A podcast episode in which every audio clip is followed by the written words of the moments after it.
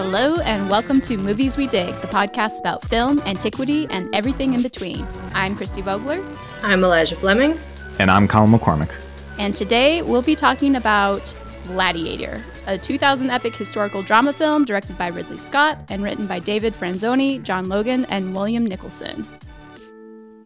Cue amazing music by Hans Zimmer as well. We could, yeah. We'll put a little sting in and like da da da da. And then I'm sitting there halfway thinking, Pirates of the Caribbean? Yes. Also, once you make that connection, like once you realize that he basically just recycles the same theme for this and for pirates, you can't unhear it. Nope. Yeah, it sounds exactly the same.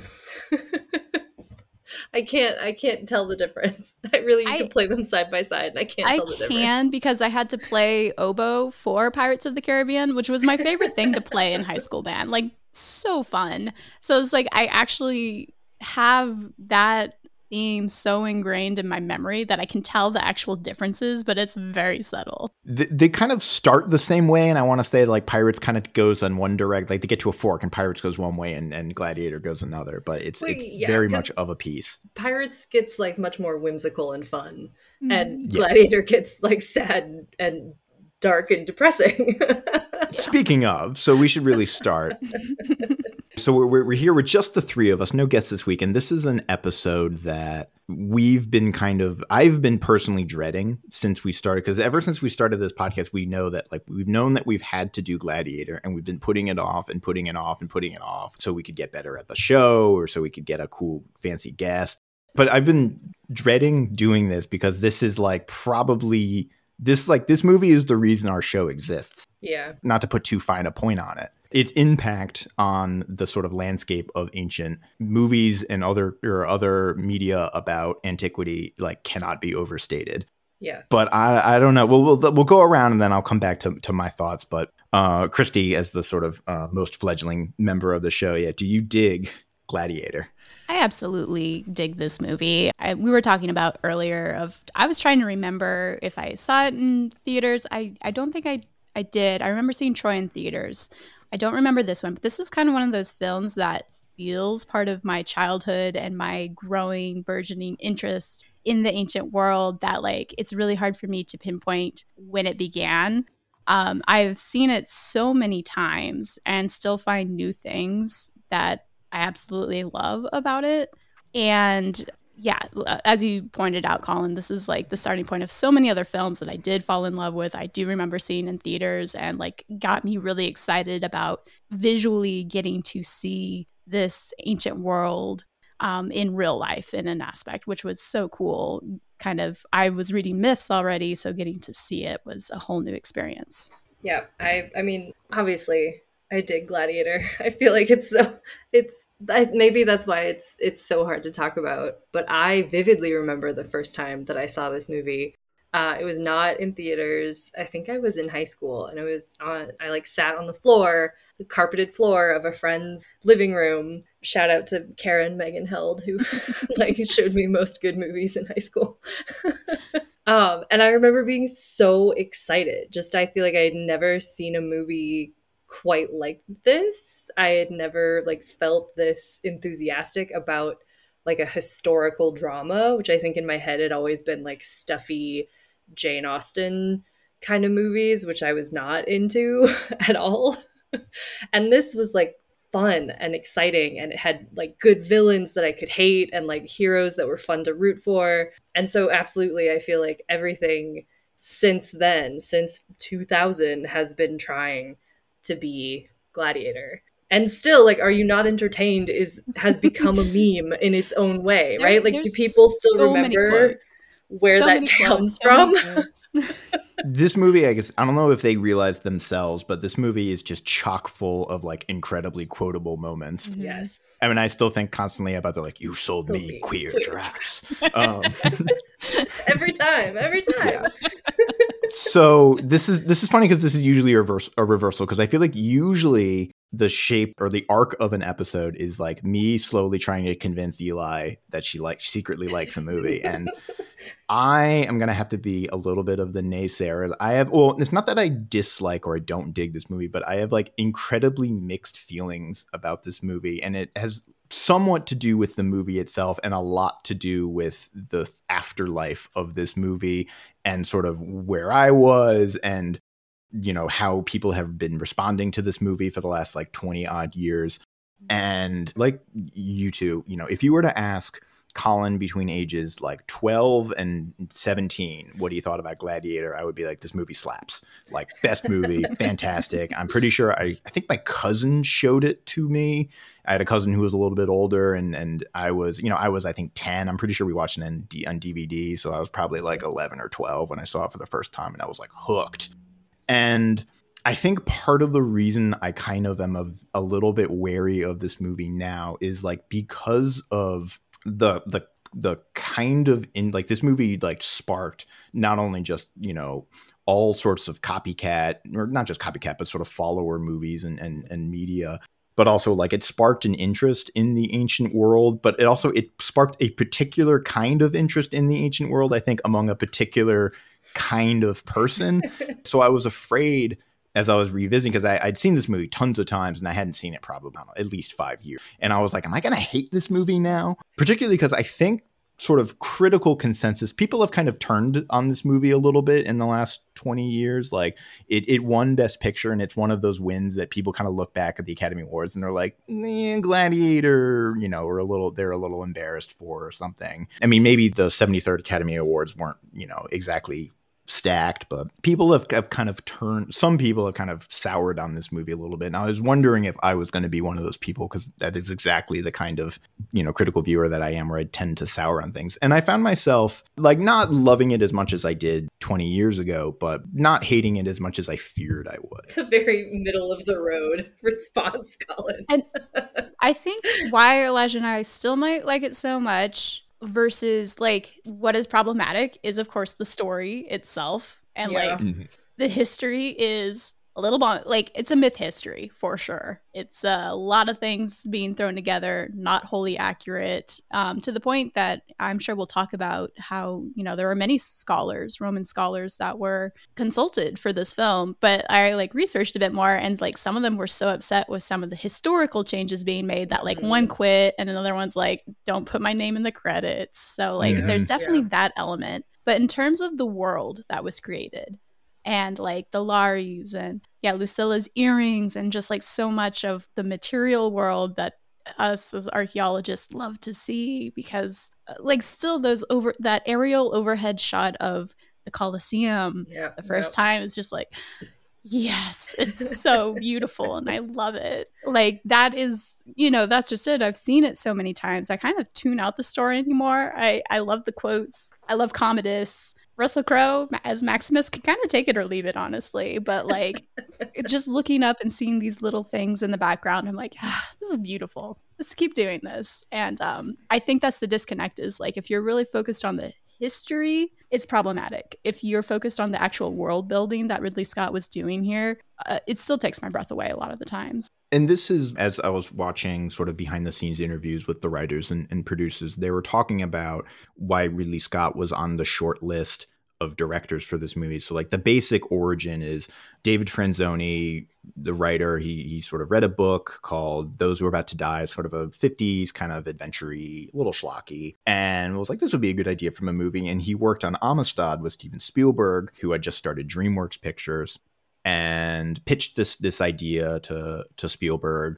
And, you know, at this point, there hadn't been a, a, sword and sandal film for something like 40 years, like the last ones were in the mid 60s, maybe. Mm-hmm. And people were generally like, it's a dead genre. And they eventually so they they they went to Ridley Scott and they brought supposedly they brought this painting Pollice Verso you know which means like thumbs down is the English translation. It's a picture of a, a gladiator kind of looking up into the audience you know and the audience is gesturing to to to kill a guy.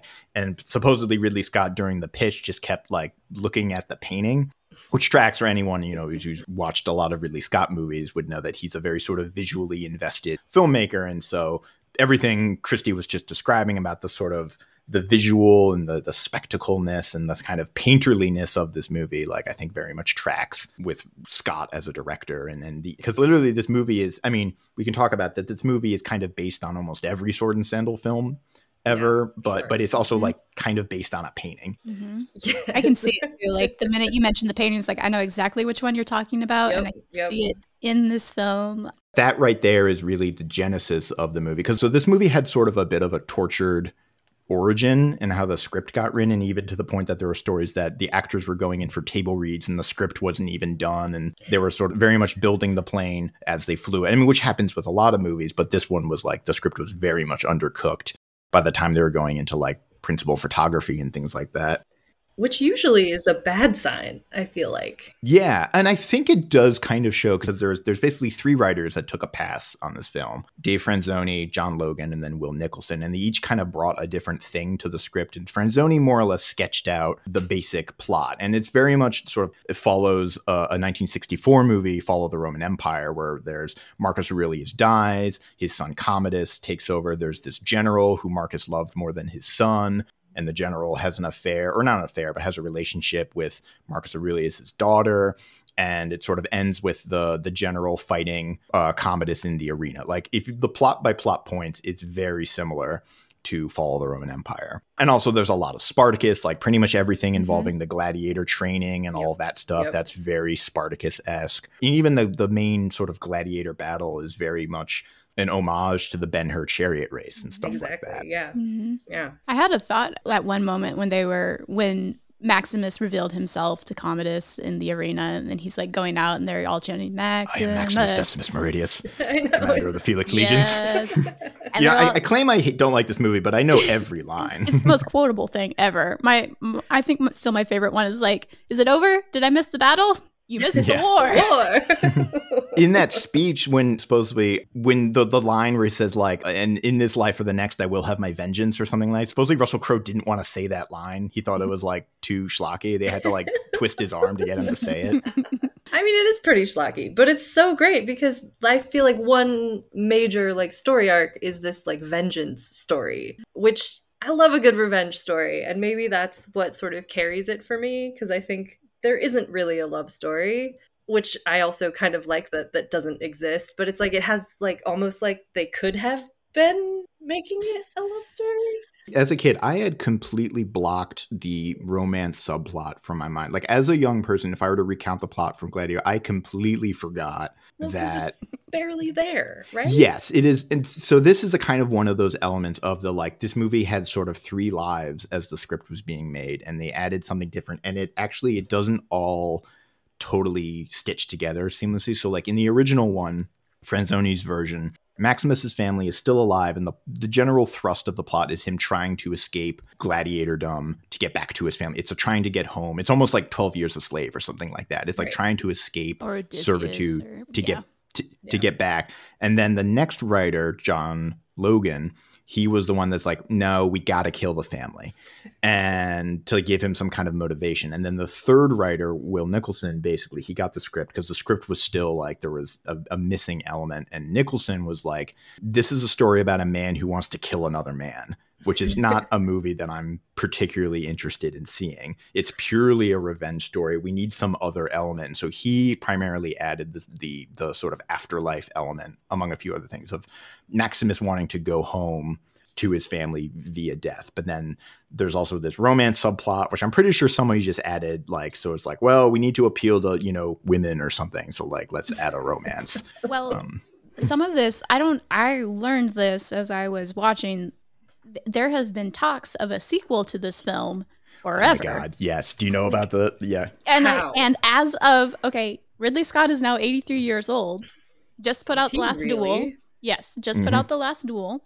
He's working on a Napoleon, but he says after Napoleon, Gladiator 2 is happening. No. So Do this you as of November. No, there is a script. Well, no, the early there was talks of a script for Gladiator 2. Do you know about this, Christy? Yeah, yeah. Well, and like th- Tell me, I- tell me more. it's right almost now. as dramatic as the first script it seems like because russell crowe still wants to be involved so they're like trying to figure out all right how can we have him here maybe we'll have a mystical afterlife version of him no. there is talks of like the sequel is going to be 25 30 years after the events of this one and it's going to be around um, lucius verus and we find out that oh, actually, that whole romantic subplot actually happened where Maximus did hook up with Lucilla and that's actually his son. And so, whatever that means. And last heard, Chris Hemsworth is interested. So I'm like, Gladiator Oh. with Chris No. Hemsworth. No. I don't know what would happen in this, but do I want it? Do I not want it? I kind of want to see it happen, but There's an even wild. So there's actually somebody. So Nick Cave wrote a, a sequel script. I mean, it's kind of a joke, but he sort of sarcastically, he's like, "No, it's amazing." Um, but he wrote it for Russell Crowe. But it was called um, Gladiator Two, and I think the tagline for it for a while was "Christ Killer," and it involved a like Maximus in the afterlife, like traveling through time, yep. and like there's one point he goes to Vietnam or like goes to the White House, and so, like he he wrote the script like mostly as just like this is never going to get made, and this is mostly a joke, and supposedly showed it to Russell Crowe, who his response to it was, "I don't like it." Um, I'm pretty sure Ridley Scott wasn't on board for that either. somewhere out there in the weeds, there was like a Gladiator two script. Oh my god, that's like the the weird medieval versions of Alexander, where he like goes to the bottom of the ocean, or he Mhm. like goes to the moon and is an astronaut. Oh, see that I would actually want to see more than an actual just straight up. It's twenty years later. it is literally 20 years later. What are we going to get from the like? I- Hmm. uh, Especially because, yeah, you could kind of bring Russell Crowe back somehow in flashbacks or something, but No. you can't bring back Joaquin Phoenix as Commodus, and that's what I would want. And other fun note: the Napoleon film that Scott is doing, Joaquin Phoenix is in that. So I'm like, okay, maybe Who- that. Do you know who he is? I really hope he's Napoleon, but I don't know. I just really I found know. all of this out. I don't know enough side characters in like the Napoleon story to like know who to like pinpoint who he could be. Like I I would you know like like- he Joaquin seems Phoenix too old, Napoleon. unless Yeah, it's like. Napoleon in exile or something, right? Yeah, I don't know. who knows? Mm. Who knows? But like again, Ridley Scott's 83. He's got another big project already in the works. I don't know if we're ever going to get Gladiator 2. That's fine. Dude smokes cigars like they're going out of style. Like you can see whenever he's on set, he's always like he's like got the camera in one hand and like a giant cigar in the other. it's a vibe for sure. I'm trying to think if there's something I left unsaid about the like pre-production because it had a while. It had a sort of weird pre-production, but like not all the parts I think totally hang together. Mostly because I think this movie languishes in the middle a bit, where there's a huge chunk of the movie where Maximus's sort of motivations are unclear. Mm-hmm. But actually, let's rewind because we really talk about this film sort of in sequence because we really got to talk about the opening scene. which is great, which is brilliant and wonderful and an awesome piece of like cinematic battle. Uh, whatever. I don't even have a word for it. I just remember being blown away by the Mhm. beginning of this movie. Even with the pyrotechnics, which are false, but like you got to have fire in the battle. I don't care. I I liked I liked the how awful it was. It's like it Mhm. was it really leaned into the this is gross and disgusting and there's mud everywhere and people are, you know, dying and afterward when they like wash all the blood off their hands and they're just drenched in black gore and goo, it's just it made it really gross and really real. Um and I love that. I mean, this this another movie that this movie is sort of silently in debt to is Saving Private Ryan because this is Oh, almo- yes. this is this is the ancient Saving Private Ryan sort of opening, you know. And I think it does. I think I really like the way it sort of escalates and sort of ramps up the tension where you see the Romans kind of everyone's kind of waiting before the battle, the generals kind of doing their little last minute checks, the plan, and then it, it sort of I think it does a good job of setting up that like you know they've got a, and introducing our characters like they've got a plan, they're executing the plan. There's a dog. Yeah, there's a dog. Which I learned is accurate. They did have dogs in the army to go on patrols and stuff, and supposedly sometimes in the battle, but like Romans like their dogs. We'll give it to them. for, for me it, it breaks down in the the last time like the very i mean this is a purely just preferences thing is is where it, like the, the kind of very end of the battle sort of devolves a little bit into like i have no idea i mean and this is deliberate like the way it's cutting and moving around and the way it uses it, it this movie does occasionally does a thing where it goes into slow motion and then like the picture gets really like grainy or something like something kind of weird happens to the picture. And so the end of the battle is a little muckety muck but it's is completely sort of you know if that floats your boat. But there's a, this is another thing about like this movie comes under like a lot of attention for its like historical actually but this movie isn't i mean it's not in any way trying to necessarily be historical accurate this movie is really like a crystallization or an update, not necessarily of ancient Rome, but of like a particular vision of ancient Rome that owes its origins to like the mid-century sword and sandal films. Like it is mm-hmm. really an updated version of Ben Hur and Quo Vadis and Fall of the Roman Empire and stuff like that. And that's really inspiration. And but for some reason, I'm not for some reason, but this is one of those movies that I think particularly inspires like historical nitpicking. Like if you go to the Wikipedia, mm-hmm. this movie has a massive like two section yeah, thing all about like mm-hmm. anachronisms and historical accuracy and lots of people have like there's a whole podcast dedicated to discussing the historical accuracy of this movie, which like TLDR, it's not very historically accurate either in its plot or in a lot of the kind of like costuming and weapons and things like that but that's this movie is a very it like crystallized i think or it recrystallized the like american interpretation or like mm-hmm. modern media interpretation of rome just yeah. again i know i think we talk about how like alexander and maybe something else like they leaned so far into the historical accuracy that it really lost something in the storytelling and i feel like this movie does a good job of actually telling a story or like I felt tension in this battle or like I was mm-hmm. worried about the characters that I just met 2 seconds ago.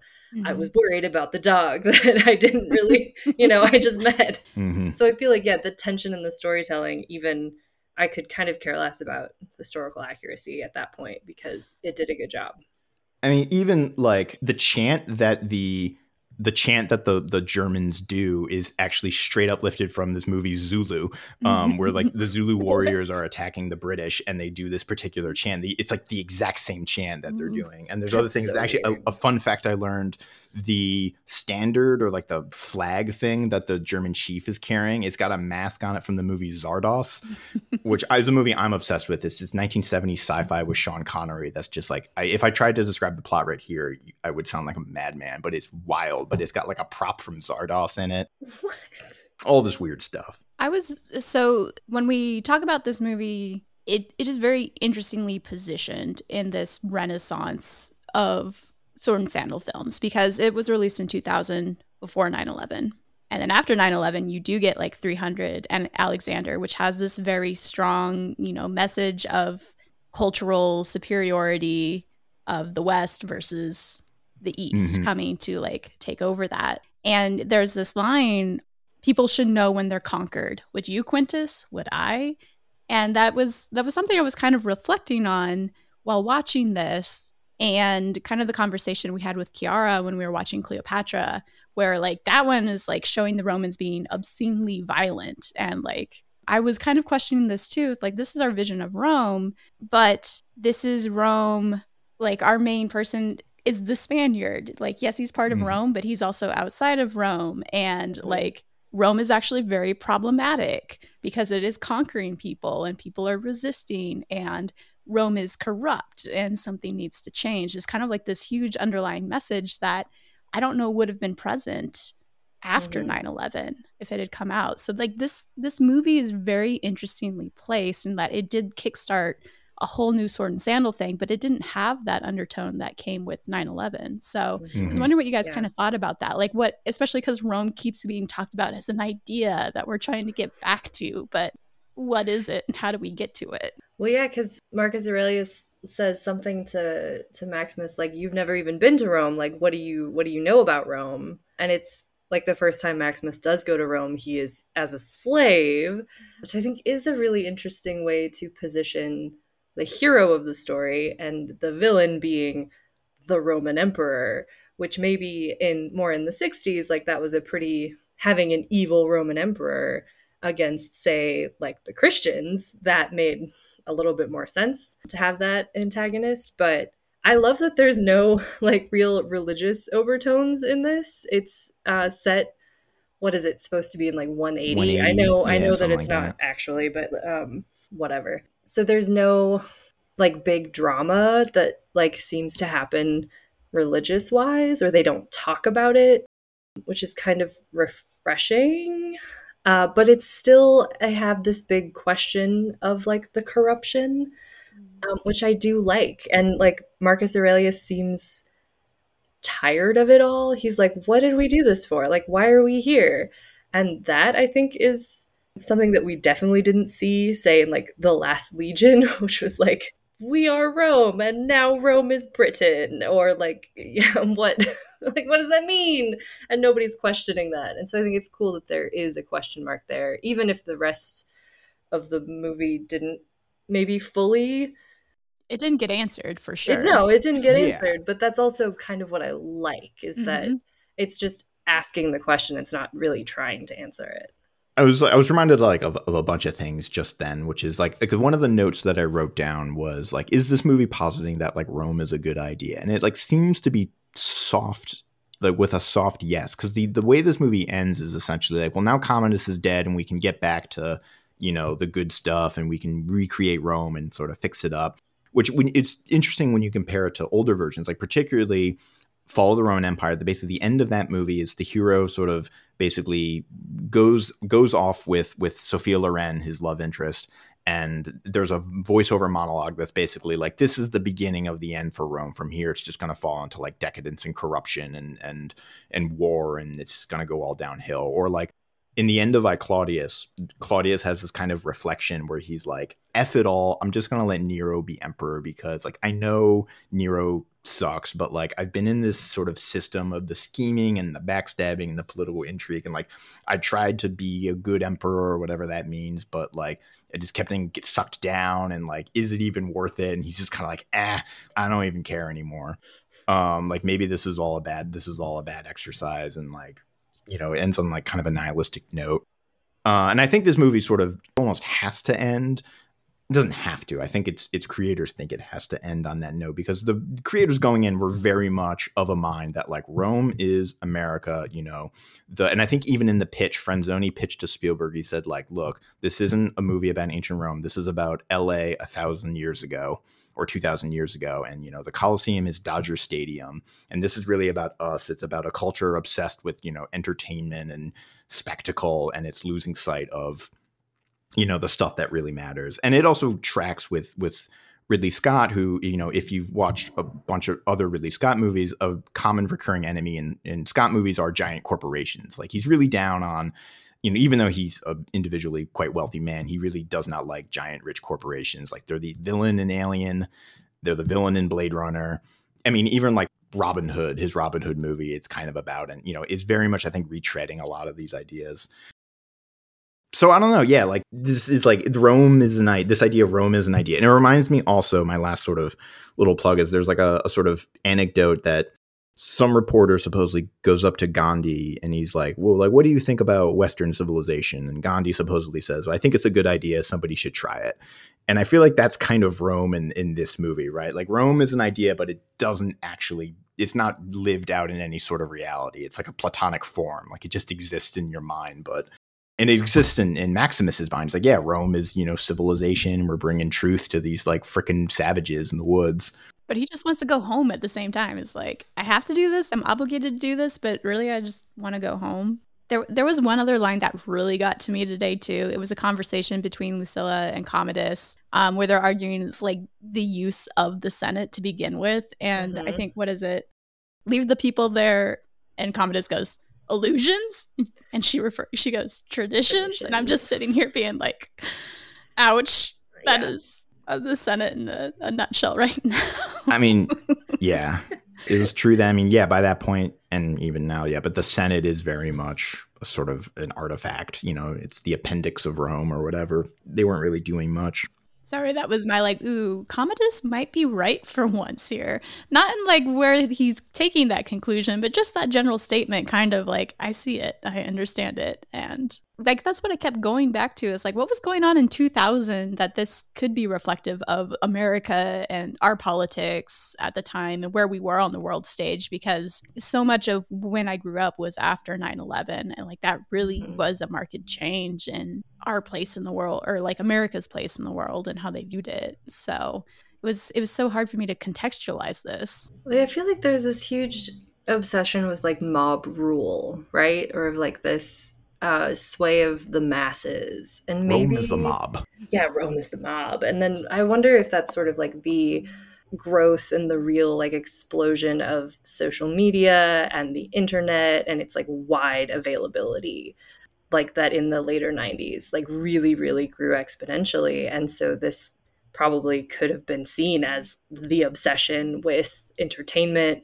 but also like this obsession with hive mind sort of creations of like you know the the cult of celebrity thing that sort of would could grow from nothing or even like Reality like some stars, or- yeah like re- i mean the late 90s early 2000s i guess we're getting the rise of maybe reality tv but Mhm. also like entertainment news i feel like is kind of hitting Sure. peak form like yeah fox news is kind of in its stride by this point or is Mhm. about to be the sort of sensi- sensationalization of everything mhm. particularly like yeah entertainment and sports and news and it's all becoming you know and we're in this like point of and i think you know in, in 1999 or whatever you know the clinton years in america is kind of like peak you know capitalism Well, and he just been he was impeached in 1999 too. So there was that whole Mhm. celebrity scandal with politics happening.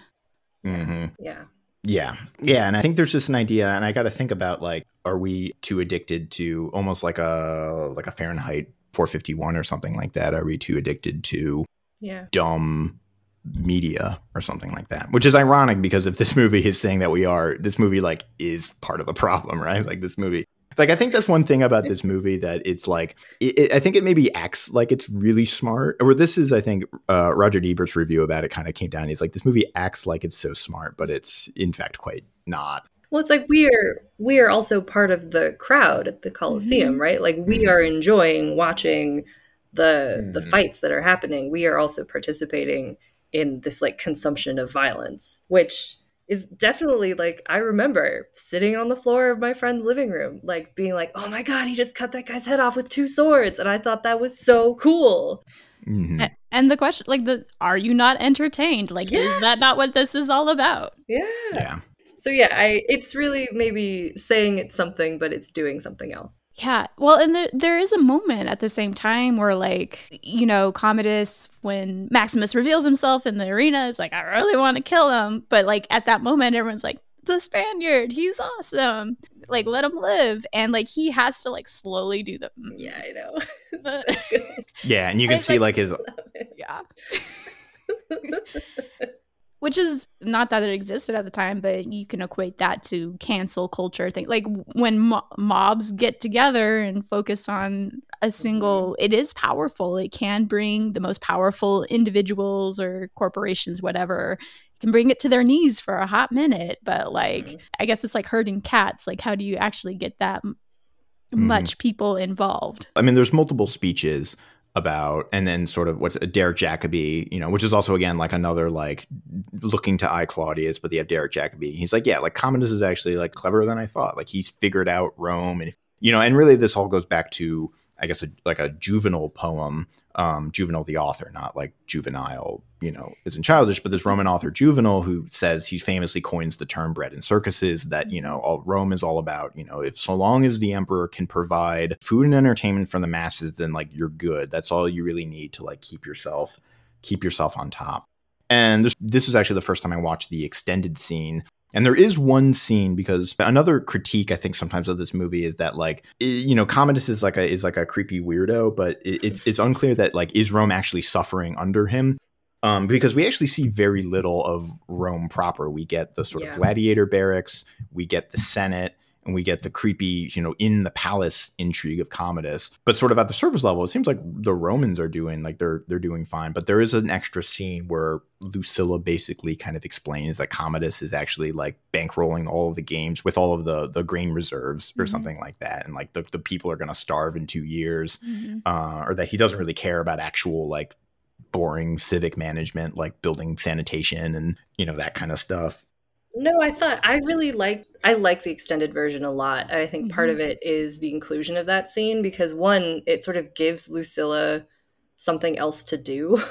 Because I think a lot of times she's just sort of standing there and looks tragic. Um, You could have been a Caesar, but you're a woman. but you're a woman, and, And so that, like that was about it.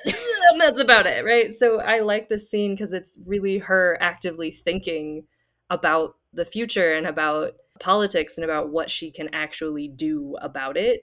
um, she's like i know that we need to feed the city and like i know that we need to have like these actual boring everyday civic things happen because we are a functioning city and so i really like that it gives her sort of that the showing that she can actually be this person and that could have been this ruler without you know just telling us but also i think yeah it does give another level to there's something happening under the surface of all of this that everything looks all fun and happy and we're all yelling in the coliseum but that we don't see that daily life. And so i like that there is that glimpse of something else terrible is happening. So i wish that had been in the regular version. I think it was a really important scene. Mm-hmm.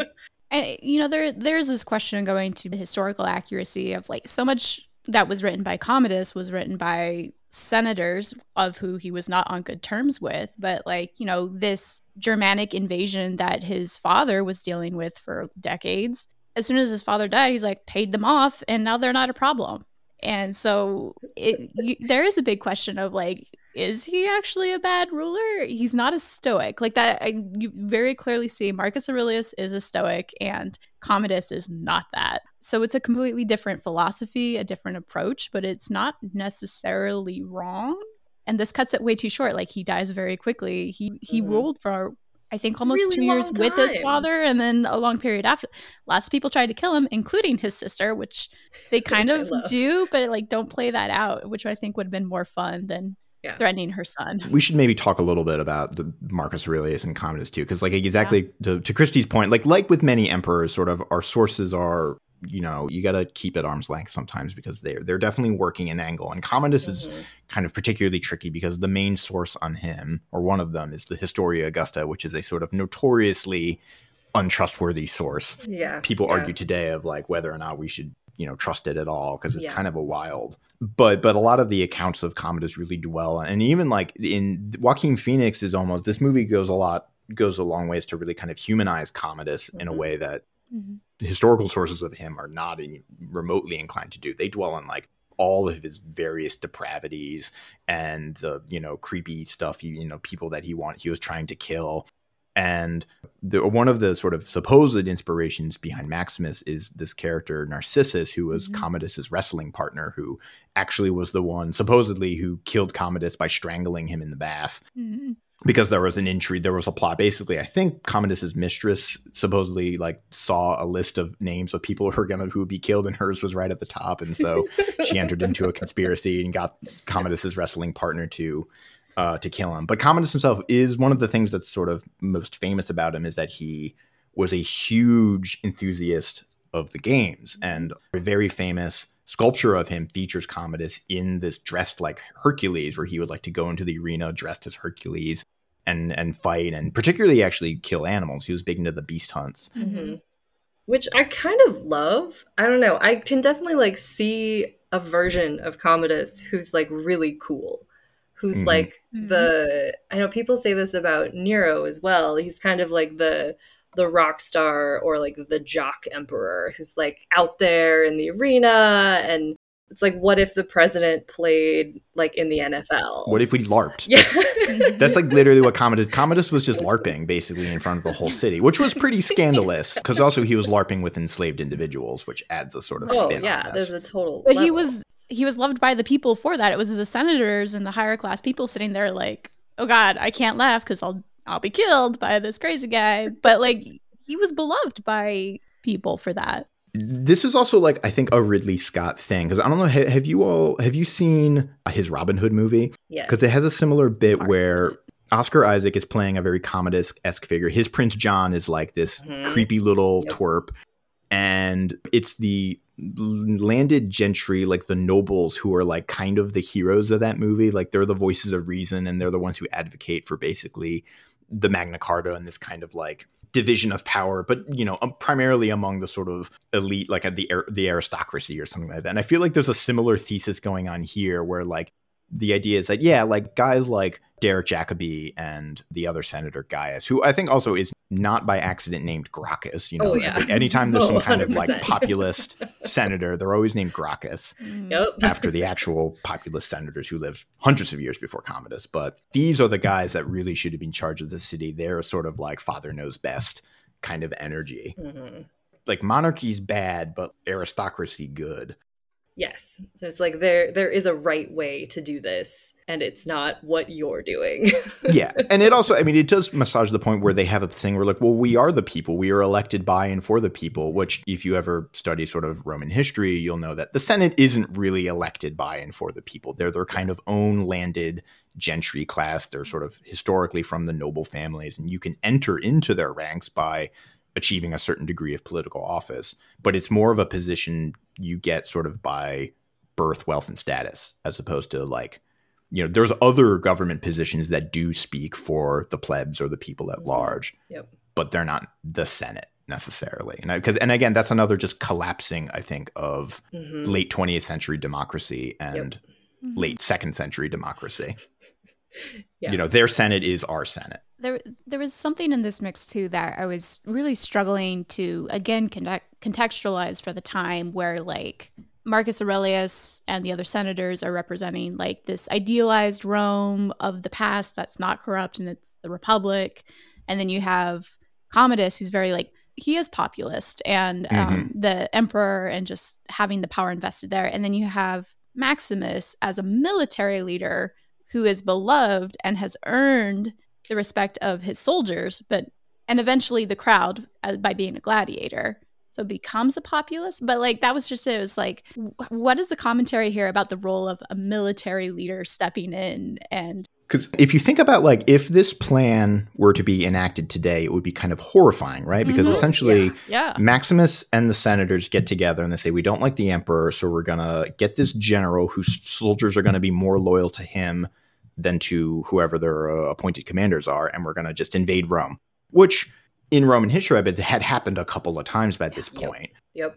I don't know, like what, five or six? Like, I don't that's know. how basically times. Julius Caesar's move, right? Like, Yeah. And then after him, you had Vespasian. And before him, Sulla, like yeah. Uh-huh. Yeah, Totally. there's there's ample precedence in Roman history to a point that that really becomes the kind of game after Commodus where just a general would get popular enough and his soldiers might declare him emperor and sometimes more than one general might be declared emperor and then if an emperor basically couldn't pay the soldiers or particularly pay the praetorian guard who are the sort of bodyguards then you know they would just execute him and bring in the next guy. Yep. there's also a subplot in the extended version a little bit about the praetorians hmm you know, kind of embodied by the character of Quintus, the the Maximus's old friends, and Yep. and they kind of it's another it's a thing that I think like the movie touches on, but never really like a lot of these themes. I think the movie kind of play pays like glancing respect to. It doesn't really delve into any of these ideas because it's like again not interested in being I Claudius or like a political thriller, hmm you know. But the Praetorians are also this very important force because I think in the extended scene, hmm Derek Jacobi basically says like we can't just kill Commodus because the Praetorians, you know, will they're there and like Mhm. they'll they're they're still protecting him. hmm But they don't end up interfering in the last Yeah, moment. is is the turning point at the end, Yeah. right? Where Mhm. it's like the the Praetorians are kind of the ones who decide, right? It's like yeah. Yeah. And- They- and I guess that's what's scary because like you end so un- like the only thing actually achieved is the vengeance and getting to go back to his family in the afterlife. But Yep. this whole Mhm. question of who's taking over Rome, what's about to happen to Rome is so ambiguous that like Mhm. it it makes me uneasy in a lot of ways and I don't know why cuz like historically you know what happens, but yeah, it's the year of the five emperors where we get Yeah. five Yeah, turnovers in one year. but it's yeah this question like it really does just end up with this question is like we don't have the answer for you Eh, military eh. emperor eh. senate eh. The movie ghosts us before we can we can really ask it. It's like, all right, we're good. All right, see you later. Can I talk about Commodus some more? yes And please do. specifically Joaquin Phoenix. That that shot where he kind of goes just just all of his rea- everything. all of his rea- yeah, Eli's gesturing to her background, but all of his sort of reaction. I wonder. I really wonder how they did. They just put Joaquin Phoenix in a box, and they're like, okay, you're watching a bunch of gladiator bunch of stuff go gross down. Just like react to that. Like, did they show him anything, or was he like, most of the characters felt so forget like even russell crowe is just kind of like a conduit for all these different motivations yeah, But Joaquin Phoenix as Commodus is the most creeptastic. Like, yeah, like when it comes He's- to the sister moments.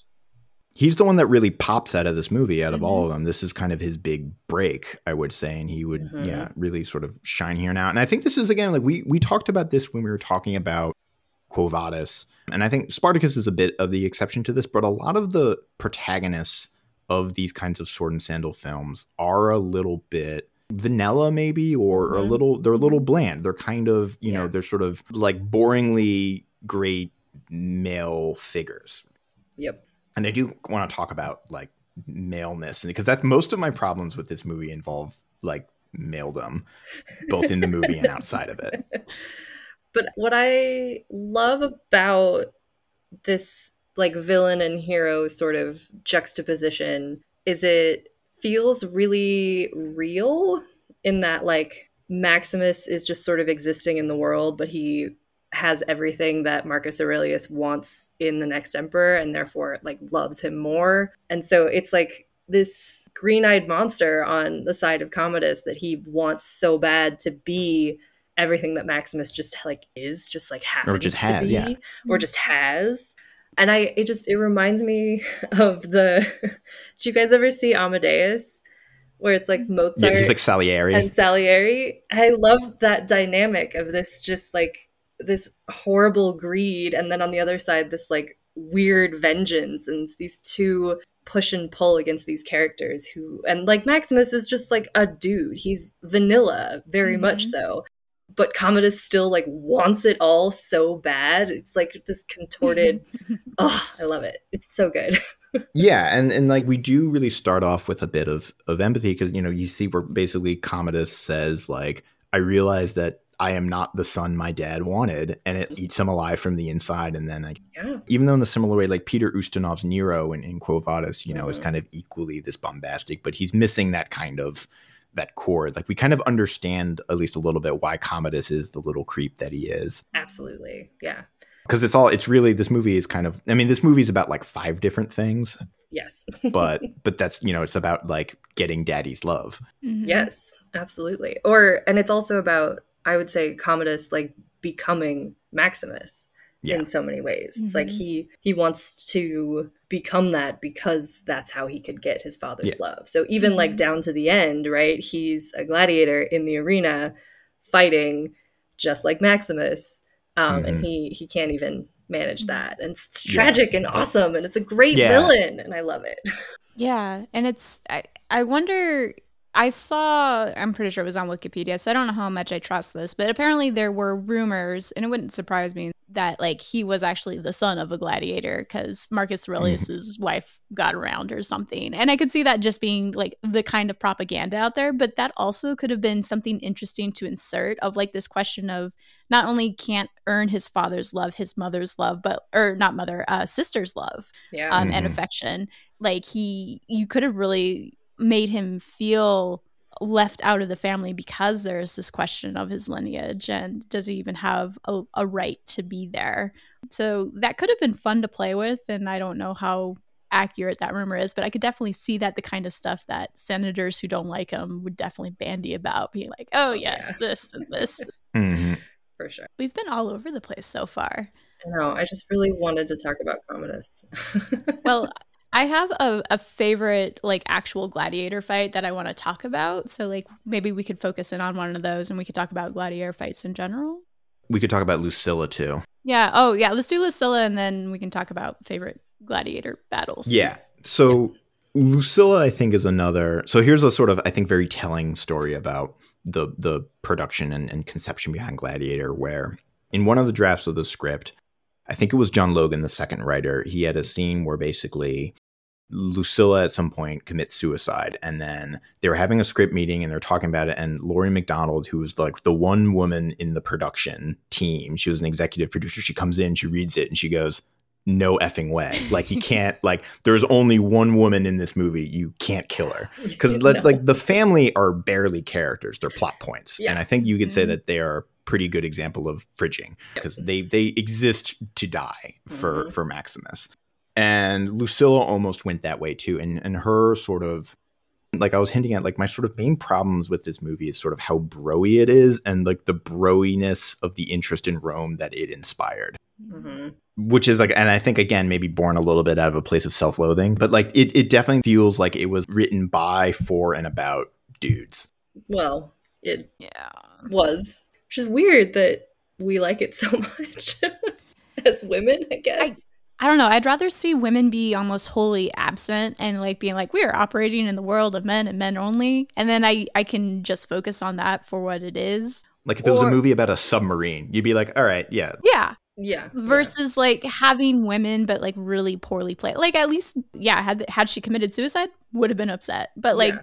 The one woman they did include, and it, it, you know, in the grand scheme, it's a fairly small circle all things mm-hmm. considered. Yeah. So like I don't know why it doesn't bother me. It doesn't. Lucilla, as she's played in here, thankfully, is, is done pretty well, especially when you do get the extended scenes and they really are just keep playing up this point. It's like you would actually make the better Caesar than your brother, but you're a woman. And I, I kind of appreciate that. It's like you could have been these things, but this is this is the reality of the roman world. Mm-hmm. you just you don't get to have that power. So I, I think that's why it works for me is just an acknowledgement that like she can have all of these qualities that is what you would want in a leader but it is her gender. And it's clearly called out that being like nope it disqualifies you. And that's not wrong for the time period. So maybe that's why it's it works and it's okay for me. Yeah i feel like if they had maybe even tried to include her in a in a bigger role that sort of uh, I don't know illuminated the the weaknesses of male writers for an ancient female character, it would have been worse. But I mm-hmm. think yeah, because of who she is and how it's played, I it doesn't bother me either. And I think at some point they do kind of recognize also that as a woman you can sort of fight your own fight in like a certain type of way when she's like you never learned how to lie very well maximus. And he's like well like you obviously did. She's like well i had to to survive. And so there's this like like manipulative like female behind the scenes sort of thing that they allude to but they don't really lean into it. Like we have other femme fatales maybe that that could have her first couple scenes, she's very much like kind of Olivia, you know, character. She's like, oh, like Commodus, stop your scheming, and like I want a bath. And then she really the, and I guess it probably has to do when when they introduce the character of Lucius Verus, her son, and that that softens her up a bit. Like it almost like her in the first sort of 15 minutes of this film, basically even up until when she has that conversation with mm-hmm. with Marcus Aurelius, is is almost like it seems like there was almost a different version or something, or it's it's a, paying homage to like the characters Eli was alluding to, like the Livias yeah. of the world and the mm-hmm. Drusillas and whoever else. Yeah. Well, and I think part of that felt true as well. Like when we initially meet her, it's with her brother who she doesn't feel safe around. And there is yeah. a very nice, polite version of ourselves that we present to men that we feel are dangerous. Mm-hmm. And then when we're with men we feel safe with, then you get more of the authentic and then all of the, you know, qualities that might be viewed as masculine or might be viewed in in a threatening way to men mm-hmm. like you can let those out and so again like strangely enough feels authentic in in the way that's presented. That's why it was so well it was so good that joaquin played creepy so well mm, of just like yes. small touches that like i can feel that like i know exactly like the you know yes. to be in those positions of like how do i handle this? I put on my nicest face possible and get out as soon as possible. And um mm-hmm anytime he's interacting with the son yeah he's got it it's a very like hair raising kind yeah. of yeah so again like strangely I don't know how they did Lucilla so well in that regard, but I think they did. It felt real and it wasn't necessarily empowering or anything. It was just realistic that mm-hmm. made it relatable. Yeah. Mm-hmm. yeah. Any other characters we want to dive into? Proximo. Proximo. Proximo. Yeah. We should, uh, Oliver Reed, another sort of one of this movie's weird legacies is Oliver Reed famously passed away mid production and actually in sort of a wild story um, where he was in a drinking contest with a bunch of sailors. And I don't want to I don't know how much of this is sort of libel, but he was sort of he had a reputation as being a sort of prodigious drinker. but sort of famously, one of the kind of legacies of this movie is it's one of the first sort of digital body doubles. Where Oh, his final scene, and I didn't notice. I like, I didn't really notice it until I looked for it. And then when I looked at it, I couldn't unsee it because it is a weird, creepy CGI Oliver Reed between the bars looking at Maximus. Proximo for me, I think, is one of the characters that pops the most hmm and is one of the more interesting characters for because he's this. I think we talked in the Spartacus episode about the kind of characters in these gladiator schools or in these sort of systems of oppression that kind of buy into the system. Because like Proximo, you know, almost you would think that having been a gladiator, he would be kind of sympathetic to the plight of gladiators, but in fact, he's kind of the least. He's like, you exist to entertain people and to die, and like, isn't that kind of awesome? Yeah. and very interesting. He's just, he's got this like worldly quality to him, or like a world weariness. Mhm. You know, his commenting on the irony of that Marcus Aurelius's son is the one that's revitalizing uh, gladiator games, when Marcus Aurelius was the one who kind of put them out of business, buying queer giraffes, all of that stuff. I love it. Yeah.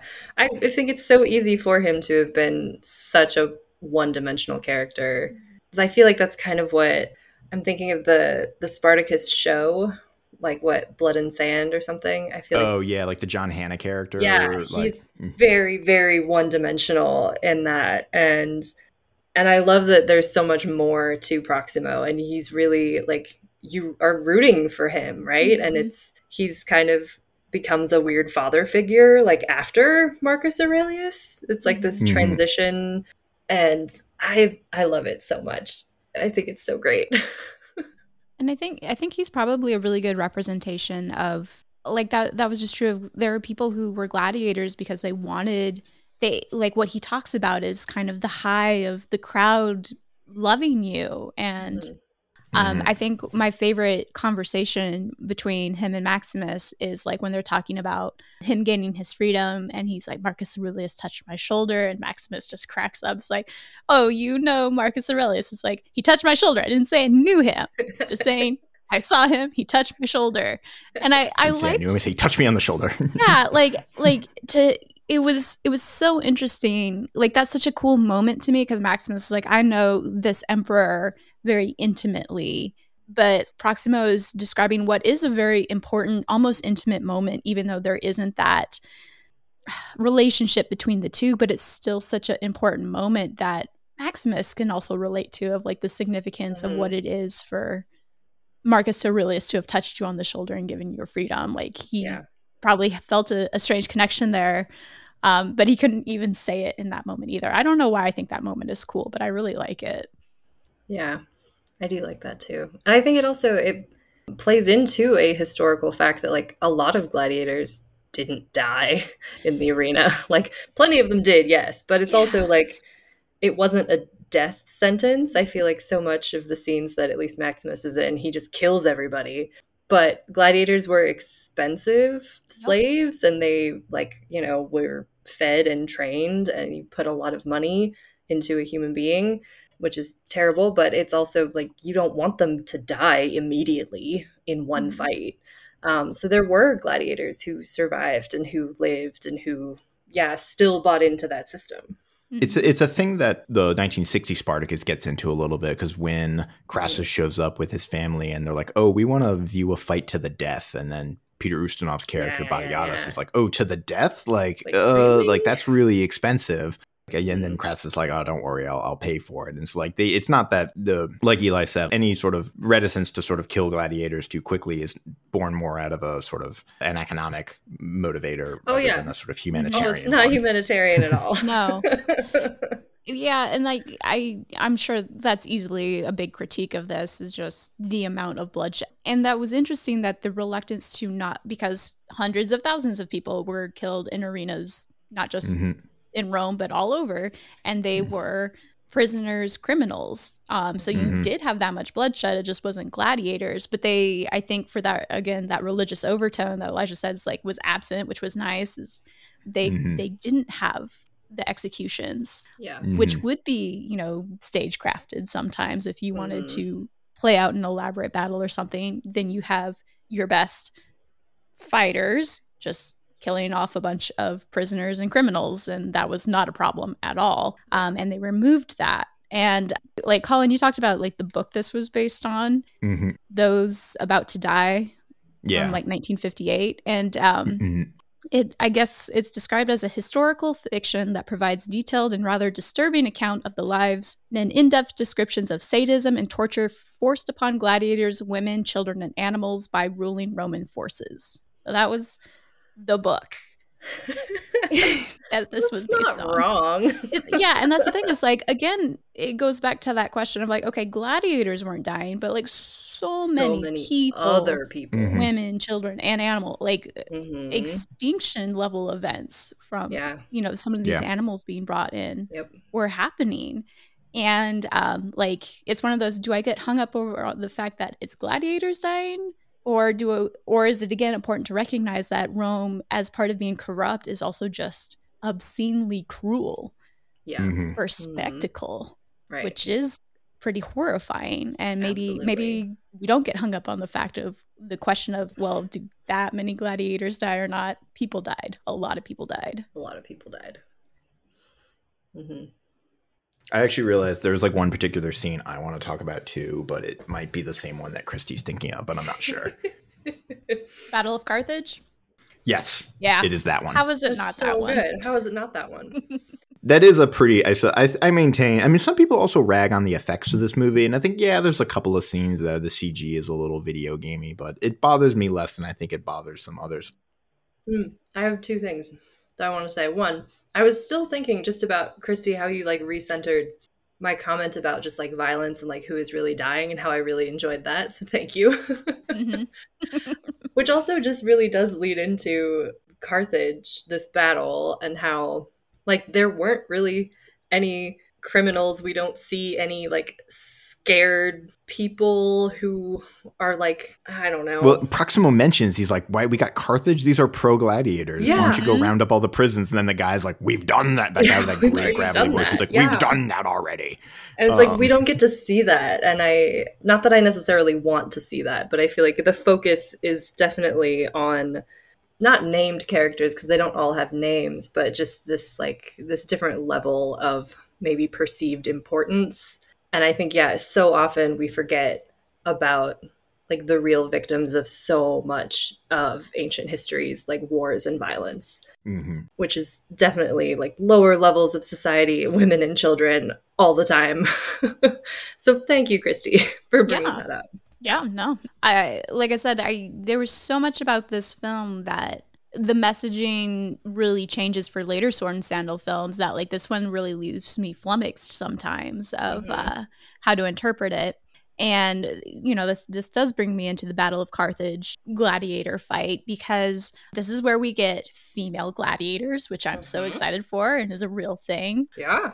playing Romans. They're Yeah. playing the Romans, but by any other standard, this is the most other kind of setup you would have, especially because Carthage is North Africa and the three gladiator, female gladiators, gladiate, uh, my Latin's terrible, forgive me, are all three black women Yeah. as archers on a chariot.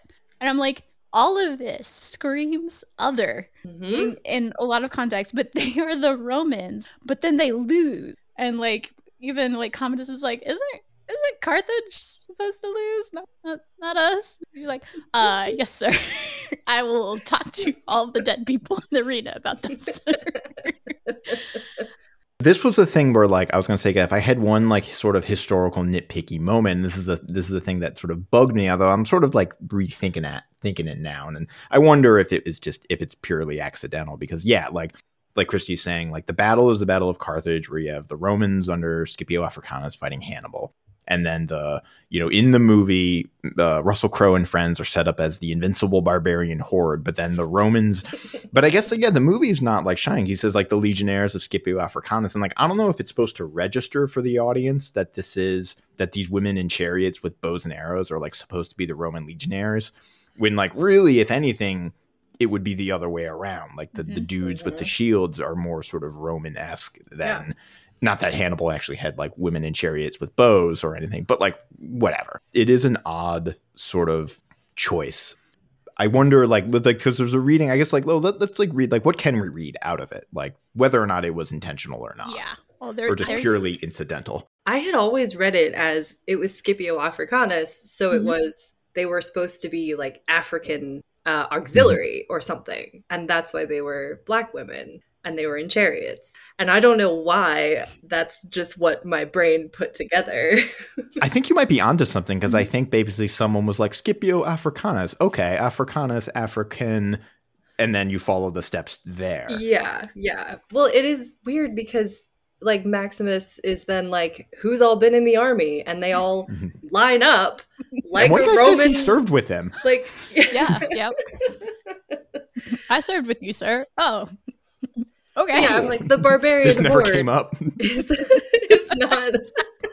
but yeah, like the barbarian horde starts acting like the Roman army because Maximus is there, and yeah, Scipio Africanus's like auxiliary are not technically like Roman Mhm. question mark. I don't know. That's how I kind of always read it, and that it was that's why it was funny, and that's why Commodus was like, "Weren't we supposed to lose?" Ah, or My, whatever. s- my sort of neck beardy like um actually kind of thing would be like if I were to like get in there and I'd be like well this is really more like the battle of Carrhae where the Romans were defeated by the Persians with bows and arrows you know but then I was like well they probably wouldn't want to do that because that's a battle where the Romans lose Hmm. but but but actually did sort of play out a little bit like I think what was supposed to happen in this battle yes. Well, and, and that's partly why we're starting with this movie too. Is you know it, a lot of it happens in Rome, but so much of it is taking out in the Roman provinces, and our protagonist is from a Roman province. And so, like, part of the question we could be asking, why is Commodus okay with it? Because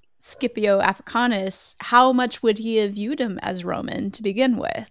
Like, definitely a Roman citizen, but there there's probably got to be this question of like those on the peninsula being like, you know, the original Romans and like this quickly, you know, relatively quickly expanding territories of like just how Roman are you? And there's a lot of commentary, you know, the archaeologists look at is that you have noble aristocratic classes of people who come under Roman rule, quickly adopt Roman culture because they want to maintain their positions of power. But people who are already in power, how how do they view that? Usually not very favorably most of the time. So, like, is Commodus okay with this? Because ultimately he sees both sides as other and like whatever. occasionally in Roman history, a couple times the Roman Senate gets expanded, and when that happens, it's a whole hubbub because you know a lot of these senatorial families, like oh, we can trace our names back to one of the original, however many families that founded Rome, or the Sabines, who were basically the first people to join Rome. Mm-hmm. You know, and like we're from, you know, our old blood, and we're like from a local, you know, we have local roots and local traditions, and they're letting like, you know, Gauls or whoever into the Senate Yep. And it's becoming a thing at this point in history too where we're getting emperors who are not even roman. Trajan i think is from spain. Hmm the em- and, and because this is also a period right up before marcus aurelius where emperors are naming the successors and it becomes almost a kind of meritocracy thing and so you're getting people rise up through the ranks. So it's not completely inconceivable that a guy like maximus you know somebody from the provinces he isn't sort of of a noble roman lineage or italian even that he could you know become emperor or have a sort of high functioning level of government later we are going to get septimius severus who's from north africa you know, immediately after this Yep. And then a whole slew of emperors from Eastern Europe, like Yep. Danube region, hmm later in the empire as well. Yeah, so it's like it's almost easier to pick out like, oh, which emperors were act- were born in Italy. yeah it, it, after a point it becomes very few yeah, very very few. And even rome itself becomes of diminishing importance where i think commodus you know marcus aurelius mentions in this film that you know he spent most of his reign at war you know on the frontier and this becomes very much a kind of norm where emperors and their courts are kind of essentially moving around putting out fires Mhm. you know where and they, they spend very little time in the capital or and at later much much later the capital is going to be moved or sort of divided up and there's going to be sort of little sort of almost like forward operating bases Yeah. throughout europe and and the near east and things Yeah. like that Was it Hadrian who spent like a total of four years in Rome or something out of like yeah i mean hadrian also partially he just like he loved Well, greek he also shit just Yeah. hated being in Italy. He was just Yeah. like, I want to go be in Greece again. Mhm. Yeah but yeah, and it's it's he spent a lot of time in athens i think among other places and yeah, yeah. even his his villa in italy is like an homage to greek art Mhm. Well, and I think that's why another reason I like this film so much is that it really did endeavor to like show just how multicultural Rome is at this point in time. Like, Mm-hmm. I haven't talked about it, but I learned that uh, Galen, who you know is from Pergamum originally, he actually served Marcus Aurelius. He got called to go to the front lines with him. This was after he'd been kicked out of Rome before because he pissed off all the other doctors. But um, so he got called to the front lines. But when he got there, Marcus Aurelius and Lucius Verus, the original, not the son, both fled the front lines because of plague. And I think uh, Verus actually passed away from that. And my favorite story of this afterwards, because of this movie, is like so Galen is in Rome and Marcus Aurelius is like, okay, we're, we're going back to the front lines now. He's like, I just had a dream, and Asclepius said, bad idea. So I, I'm not going back to the front lines. And Marcus Aurelius is like, well, you know, yeah, if Asclepius says that, I, I can't take you to the front lines. Here, you take care of Commodus. And Galen hated it. I just, I literally wrote haha in, in my ancient medicine book when I read that because it, it cracked me up. So, um, but it, it goes to show like there is so much movement even to the periphery, the front lines um, happening at this time. And I think this film actually did a really good job of like, all right, it, it seems weird to think, all right, Maximus made it to Spain, but now he's under us, and now he's in North Africa and then he's been imported to Rome. But originally he was in dealing with Germany. Yeah. Germany. Yeah. And it's like that actually can happen. Yeah, I definitely took out my phone and I was kind of curious of like how long would it take you to like ride a horse from Germany to to Spain or something like that. And I think like on a bike, nonstop biking, it would take like four days or something like like assuming you're not stopping to eat or sleep or do anything like Right. that. Well, this, that seems doable. We could Yeah, do that it on seems Orbis. very doable. Part of the problem is also we don't know exactly where he goes in Spain. That's Um, true. Or where but- he's. Wait, do we know exactly where he's coming Yeah, from in yeah. Germany? We should know where isn't it Trujillo? T Oh, does he say? Yeah. Yeah, I think he does. I think you're right. And the extended version Marco Aurelius is like, tell me about your home. And Okay, yeah, he says is it's in the hills above Julio.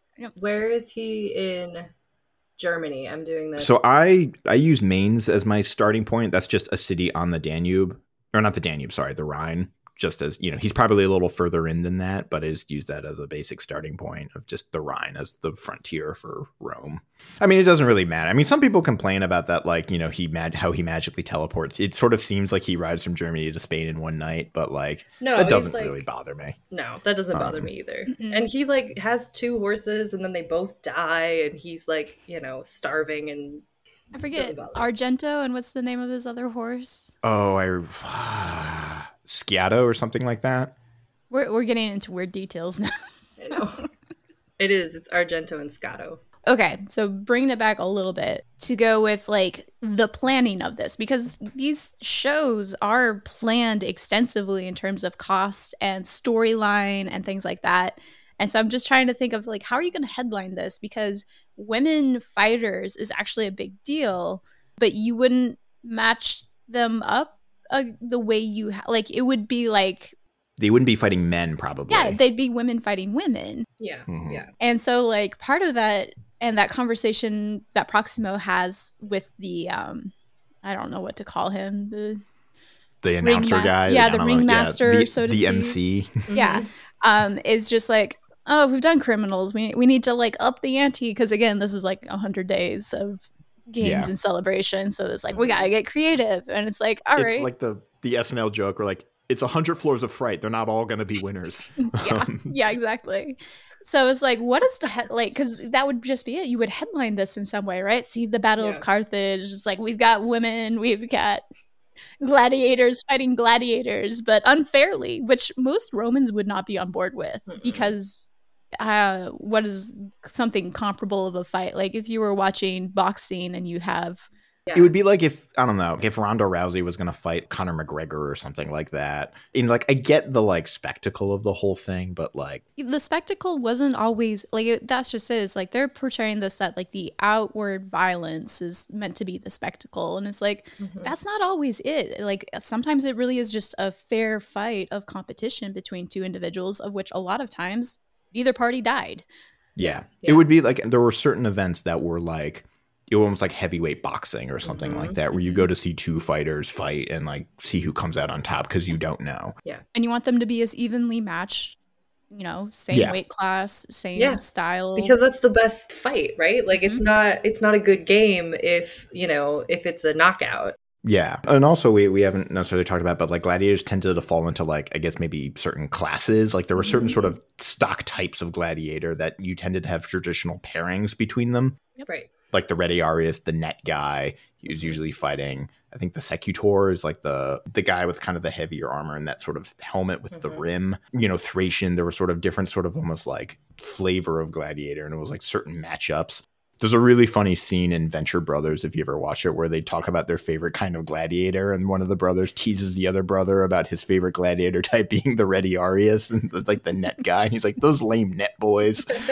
um, Yeah, so Battle of Carthage, favorite one in the movie, but like had the Roman audience seen that, would they would have been like, "What?" Yeah, what? yeah, Versus, uh, so the one I have in my background, I forget what we officially would call it. It's like that seems more likely, like a little spicy Yeah. version of a Hi- gladiator. him versus fight. uh, what's his name? Is it Titus the Gaul or something like that? Something like that. yeah, Yeah. like- Yeah. that that seems a little more realistic. A little bit of the beast fights thrown in. Yeah. with the- Yeah. But it seems like well, I don't know, maybe it was just the way that the movie sort of portrayed it was that the the tigers were only going after Maximus and that like I don't know, maybe that's just how the shots were kind of framed. Well, the, only Maximus seemed to ever have any trouble with the tigers. But I think also because Commodus says something to the effect where he's like, "Oh, it's been arranged," as in like I think the tiger trainer guys are supposed to like unleash the tigers on Maximus. Yeah, and so but I'm like it's that also seems like an unfair like weird thing to do that you like couldn't get away with maybe, but I guess Well, this is still no Commodus matter. trying Yeah, to murder Maximus That's Yeah. true. or, or Like- arrange for his death. versus like the actual planning because like th- this was just like all right here's the idea we've got some women we've chariot Yeah, with they yeah. have the chariots but we don't have prisoners but they have weapons and Mhm. just see what happens Let's and just see vers- what happens.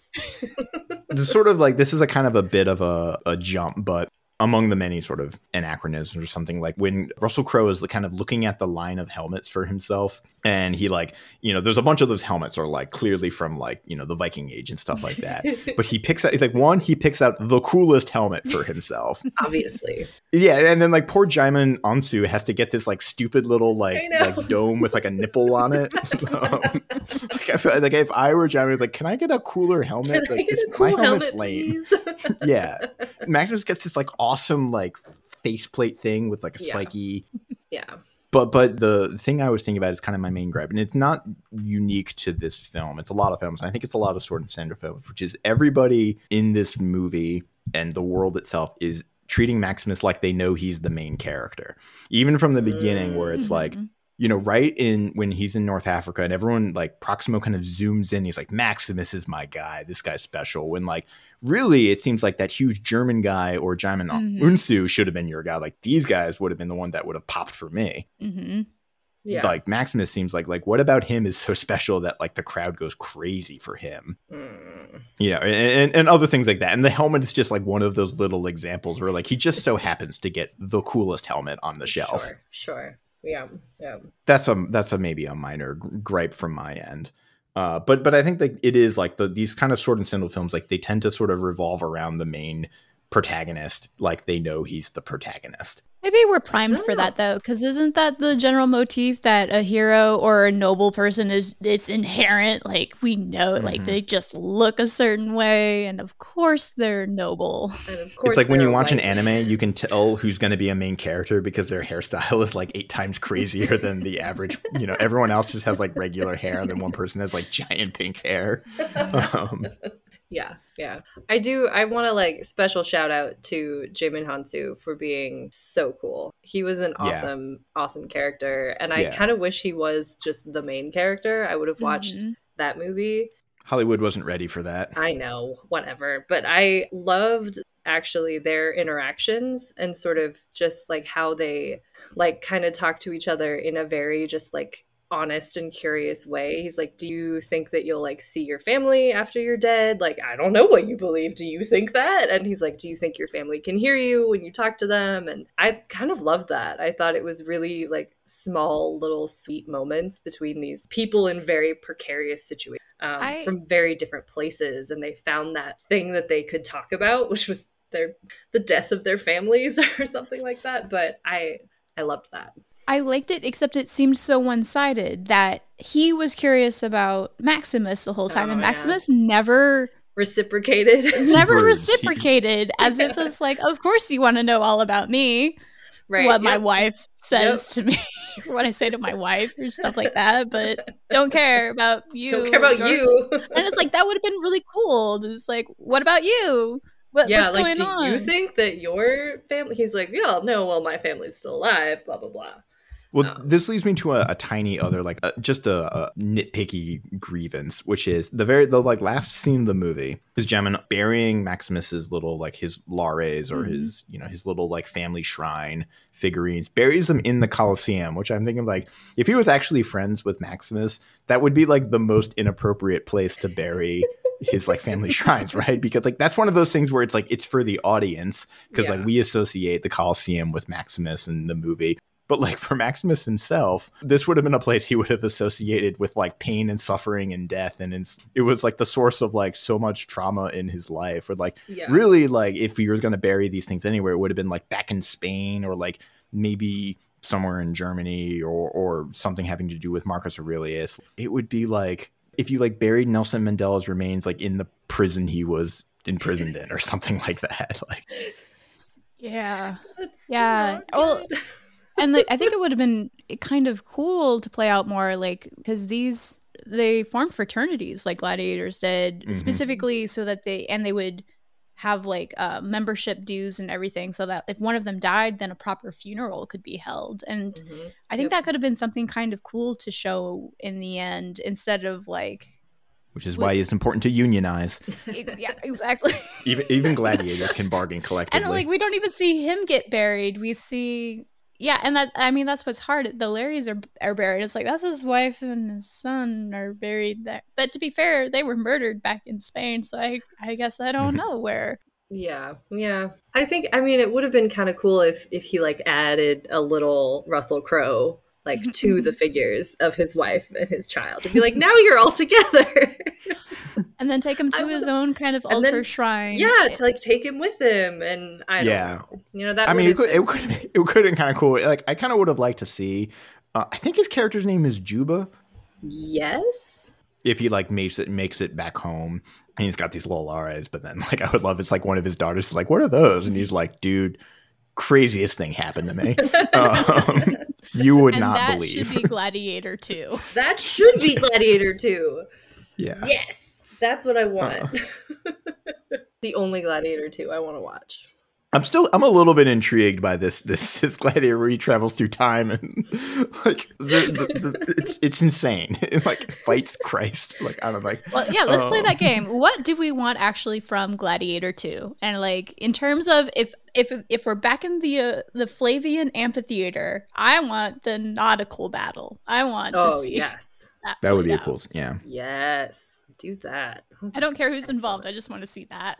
Yeah. But yeah, like what do- like what do we want to to happen in Gladiator 2 and then my other question is who do we want to direct Gladiator 2 cuz I'm really thinking of like I'm going to go to like I'm going to swing for the fences here of what what like what's the weirdest possible Gladiator 2 you know we could because I think we could probably agree Gladiator 2 is probably the most unnecessary sequel. So Um. unnecessary. so completely unnecessary. Maybe a prequel could be cool, but not a sweet. I'm actually. I'm sort of surprised they haven't done that already. Well, this is a thing.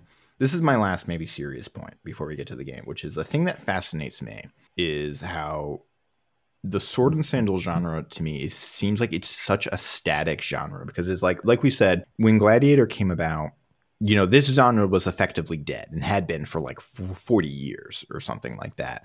And Gladiator really is actually not that much different sort of at its- sort of atomic level from a movie like Fall of the Roman Empire or Quo Vadis or Ben Hur or Spartacus. Like it's got the same DNA, the same kinds of characters, the same kinds of struggles, the same kinds of set pieces. It's just been modernized a little bit. It's like a little bit updated, but the DNA hasn't changed, which is so funny to me because you know, there's other genres that are kind of, you know, of a type, but I was thinking like comparing it to like westerns, which is another sort of like historically oriented genre Mhm. but westerns have to me like they they never really you know they they had peaks and valleys, but they never really went away. And they've Mhm. also seemed to have evolved in a way that the Sword and Sandal never really did, and which is like I don't really know what to make of it because like all the movies that come after Gladiator are basically just trying to recreate Gladiator, and maybe the only one that even remotely captures the sort of success of Gladiator was 300, which did it a little bit different. You know, it added that Right. sort of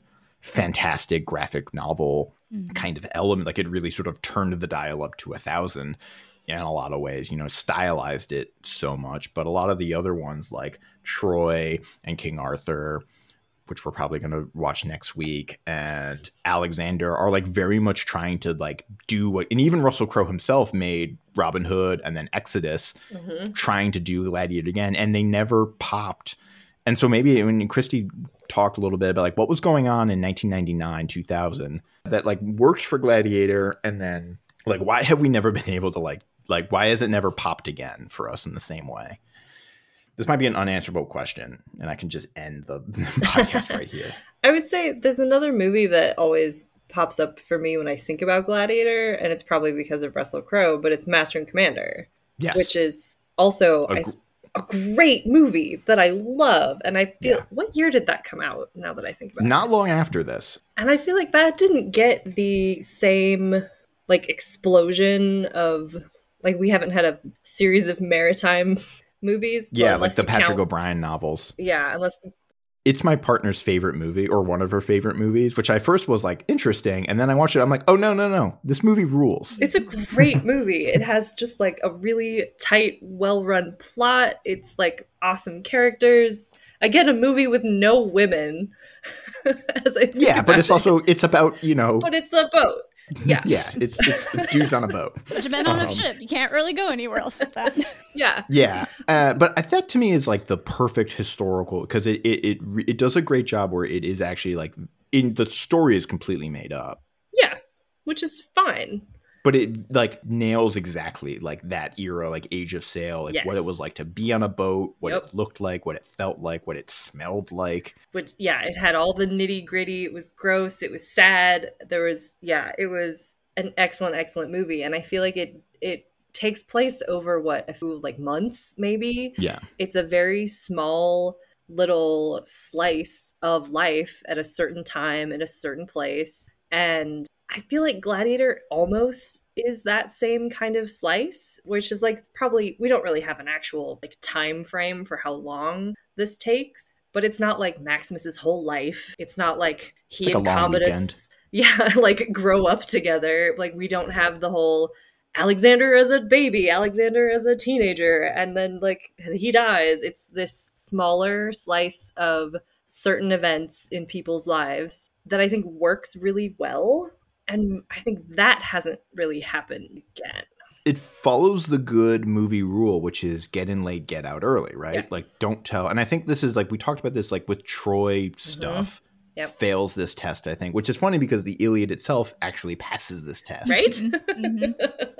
You know, the Iliad doesn't start until the 10th year of the war and it ends before the war ends. hmm And, you know, all like, you know, a lot of these movies like feel and like Alexander and like Troy feel the need to tell it the story from soup to nuts. hmm but even yeah like like i was thinking because like the only movie that i can think of that really is the exception because sword and sandal movies are also of a piece and the only really exception that i can think of is agora Mm. Yeah. which Yeah. is set in the ancient world but is very much like not a sword and sandal movie at least it doesn't Right. hit the you know it's not about epic battles or corrupt emperors or Yeah. Because you your know. protagonist is a woman. yeah and it features christians but not in the way that sword and sandals you know where they're this Yep. like angelic group of people hmm And like, why don't we have more movies like Agora? Because again, it's that kind of thing where Agora is kind of putting the weight of the world on its shoulders. And like, there's a lot of you know, it's not a perfect movie by any Right. right, stretch of by any stretch of imagination. But like, why do we not have more like just a a, a romance or a comedy set in? Yeah. you know, I think that's where you know what I just said was kind of joking, but it, it's really true. Is like you had a woman as a protagonist for Agora, and I love Right. that movie. And I was just thinking of like Troy Fall City had this problem of like you are trying to instead of having your vanilla blank slate male protagonist, um, there are these stories that we that exist in these ancient worlds that we want to center, but movies just haven't done it. Mhm. But there's other media that does. I'm thinking of so many books and graphic novels that are doing this, like Madeline Miller's work. If you read Lore Olympus and Mhm. like so i go there for those stories and i think they're great i don't know if any point if any of them are going to be turned into movies i'd love to see a movie but instead we're getting cleopatra which again has already been Yeah. done and how much of it is for the sake of julius caesar and mark antony Yeah. And it's going to hit, even if it centers Cleopatra, it's still going to hit a lot of the sword and sandal kind of, you know, tropes. And like another book I was thinking about is Lavinia by Ursula Yep. Le Guin, which to Mhm. me is kind of the, the predecessor for For sure. like Madeline Mil- Miller's Yep. kind of oeuvre, which I really, I mean, yeah, I, re- I really like Lavinia, but that's exactly it. You know, it's sort of on the periphery. So I, don't- I don't know. It's just a, it's a thing that I, that I think about a lot of, you know, why stories about this time period are so one dimensional in the kind of genre that they play in.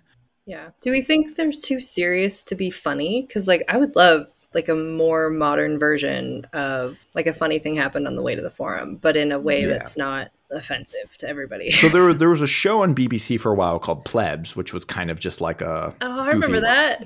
goofy workplace comedy. I don't know. I always thought you could you could totally adapt the Satyricon into like a sort of almost like a. I think it's a little late for this now, also because comedies might not be totally viable in the current Sure. box office landscape. But like a you could do the Satyricon as like a Judd Apatow kind of like you know buddy comedy with like Seth Rogen and James Franco being the like main guys and the Satyr just kind of like bumbling around Rome. I don't know. um when you were asking the question of who for for the second one who would you want to, i don't know directors names i'm terrible with that but i the fact that chris hemsworth was involved i just went to thor ragnarok and i Oh, realized uh, like Taika that Waititi. basically is Gladiator. I would watch a Taika Waititi Rome period piece where he's like, A hundred percent. everyone just has a New Zealand accent and they're all like, "You going to the Colosseum?" You're like, "Yeah, well, yeah, I'm gonna watch a, I'm gonna watch a man get stepped on by an elephant." and i just realized like wait maybe it's, maybe gladiator 2 already happened it was thor ragnarok Right? I mean, kind of, yeah. I was trying to think, like, I don't know, like, I want to see like a like a Gladiator two directed by like Nora Ephron or something like that. Like it's You Got Mail, but they're trying to meet up in the Coliseum or something like that. They're like they're trying to have their meet cute, and in the background, like somebody's getting like eviscerated by a lion. Um, We could be some sort of like Ovid writing the Amores, like trying to tell people how to pick up women, but it's like all the women around him are just like having affairs with each other. And it's this mm-hmm. beautiful bisexual disaster movie. I would love that. that would be great yeah, like a Booksmart kind of thing, where it's like two like two teens, and they're like trying to get laid or get invited to the latest party or whatever You guys, it is. I know who I want. bad. i want Yeah. alcibiades i want an alcibiades biopic Well, that would Uh, just be an actual bisexual that would just- disaster movie. It would just be like watching a frat party spill out into the street. That's what that uh, movie would be. or watching a bunch of like drunk kids graffiti a whole city. But that's where it starts. That's not where it ends. That's the best part. and you have Pericles in there too. This is the, the movie about uh, uh like Alcibiades where he he he drunkenly like graffitis in a city and also like convinces the whole city to invade Syracuse. just creates like a mass geopolitical disaster while drunk. yeah. That's what I want. That's what I want. Well, I think that's that's something that would be very interesting. Is you know, again, we ta- kind of talked about like there isn't a lot of representation of the main characters in this movie because it's very centered around the power, right? But like, Mhm. look at that huge audience and just be like, dude, guess what I saw happen in the arena today? It was nuts.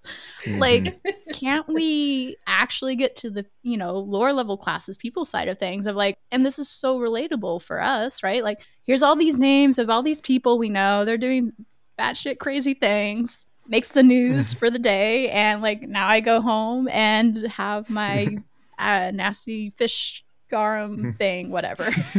well, that's what I think I loved so much about HBO's series Rome was that you had just like normal ass people just like trying to live their lives and survive when all of these um, like wider terrible things were happening in the city and it's sort of how do normal people have to interact with the fact that, oh shit, we have to like close down the shop because the army's coming in or there's going to be an invasion. And yeah, like I lost my job. Like, what do I do now? I'm a veteran. And like, how do I get paid? How do I support my family? Like, these like very normal, boring problems.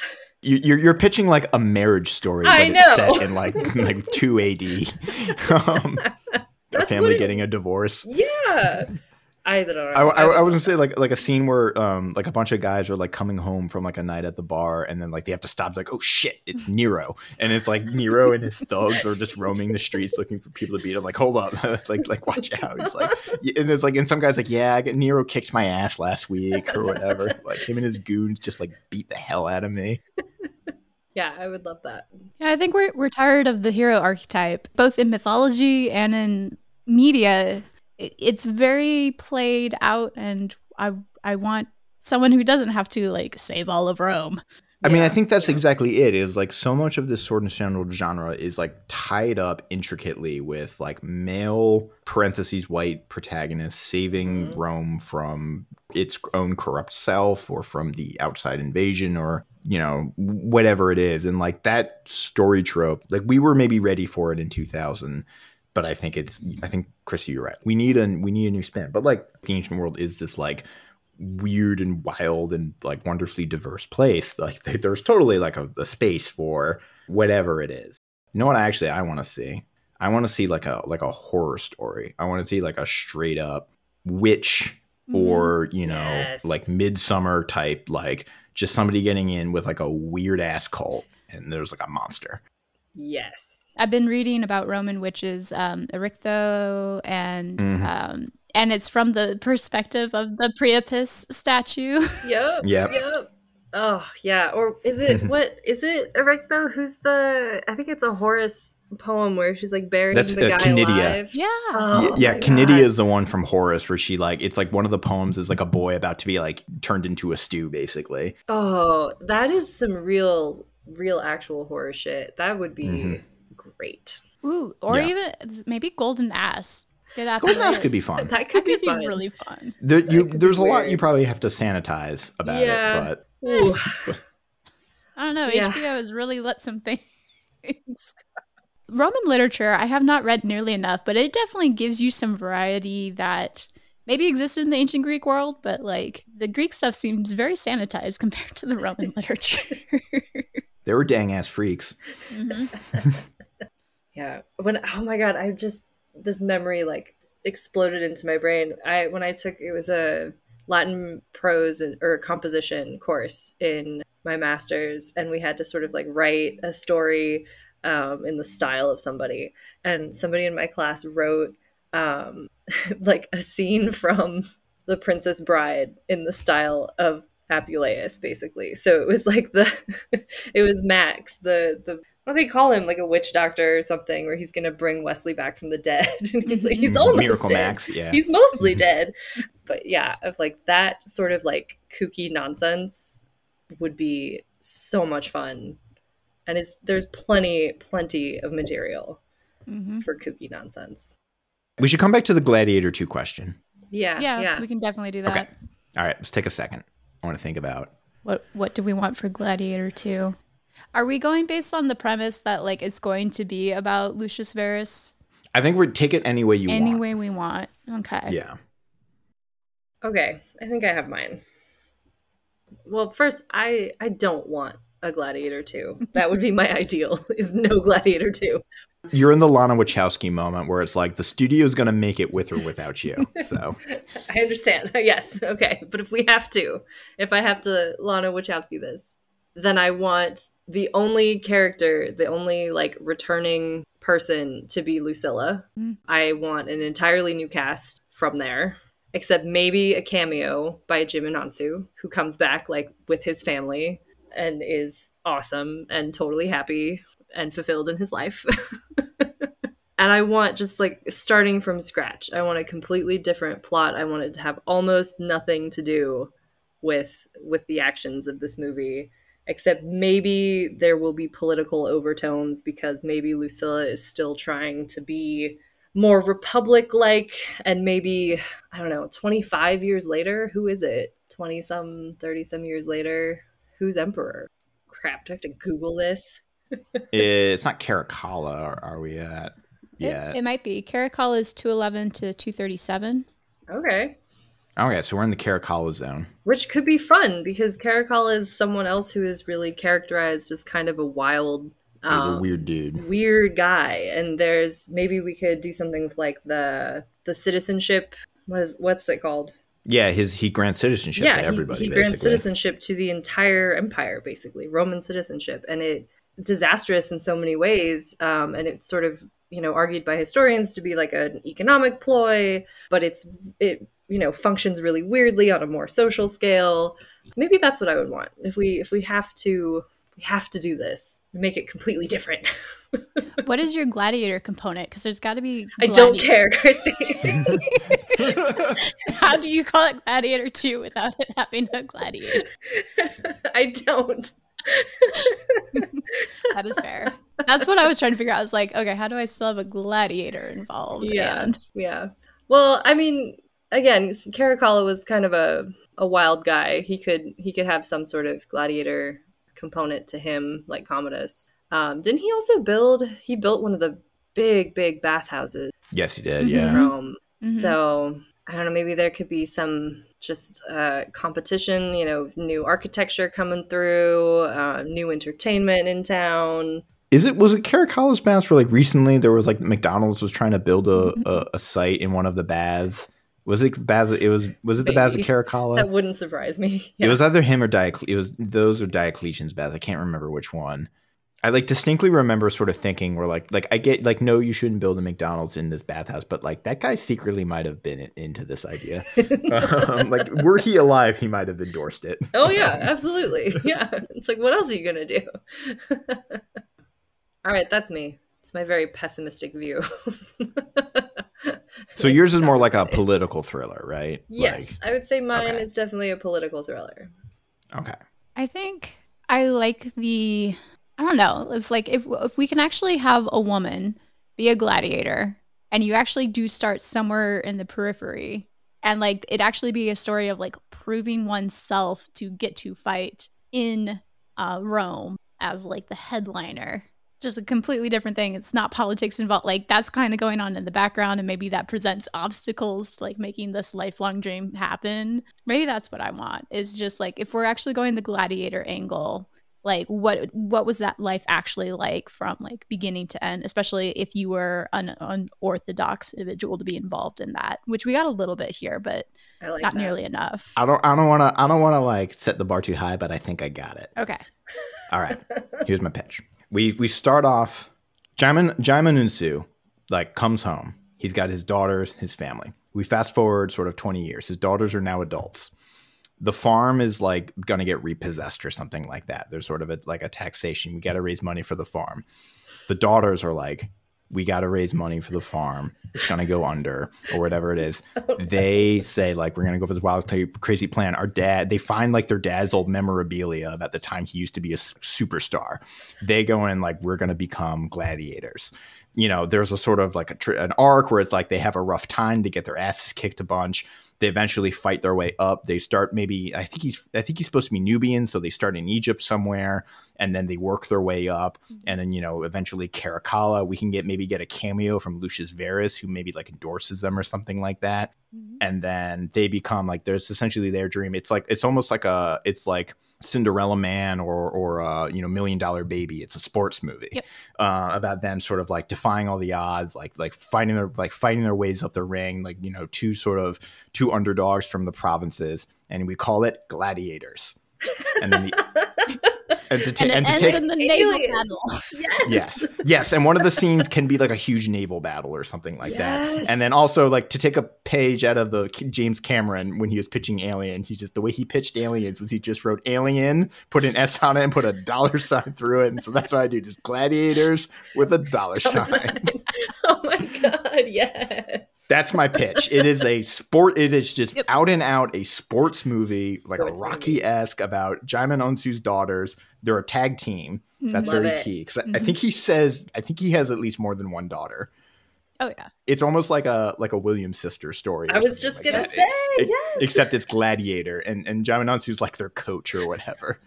Or no, he's against it because he's like, I hate being a gladiator. Like gladiating sucked, and so. But yeah, that's that's my pitch. I love Um, it. Mhm. That's spectacular. That's what I want. If we have to do Yeah. this. That would especially be- because you can't have Commodus. Commodus is dead, so I'm like, No, he Yeah. Caracalla can show up and he can be this like you know this dude like he's just there at the games or Mhm. whatever. And like, oh yeah, Yeah. that's Caracalla. He's weird. There could even be a plot point where it's like, hey, we just got citizenship, but you know what comes with the citizenship? Taxes. Taxes. And Maybe that's what starts the whole problem. Is like we got to get money to pay our taxes Exactly. now.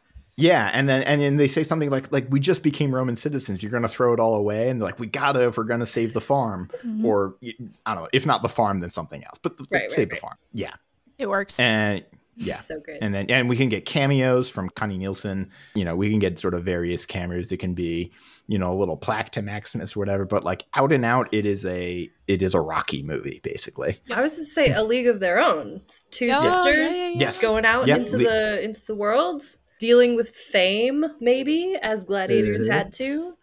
hmm Um, I love People it. trying to steal their sweat yeah, to make aphrodisiacs. exactly. I'm curious if it's men or women.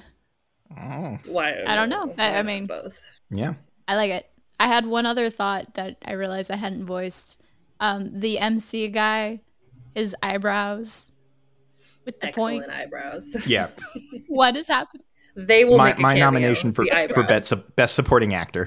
Um, okay, I think we're about it's about that time. We've Yep. only recorded for two hours and twenty minutes. Only. Which we knew we were going to. So. Yeah. we- Yeah, that's fine. Um, one of my students asked me what I was doing this weekend, and now I'm realizing like this.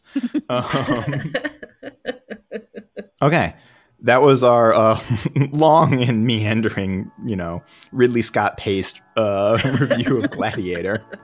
Thank you again for listening. We're going to be back next week. It seems like we're kind of we're, we're sticking more or less to a kind of arc or a theme this this batch, but we'll see how that goes. Uh, and also the guests, our guest lineup changes at things. But as usual, you can find us at movieswedig.com. Follow us at, at digmovies on Twitter. Uh, if you enjoy and you and you like what you're hearing, please rate us, uh, like and review all that stuff, particularly on uh, Apple Podcasts. It really helps when we get ratings. We're trying to sort of actually get listeners. Uh, but yeah, thank you again, and we'll be back next week. Bye. Bye.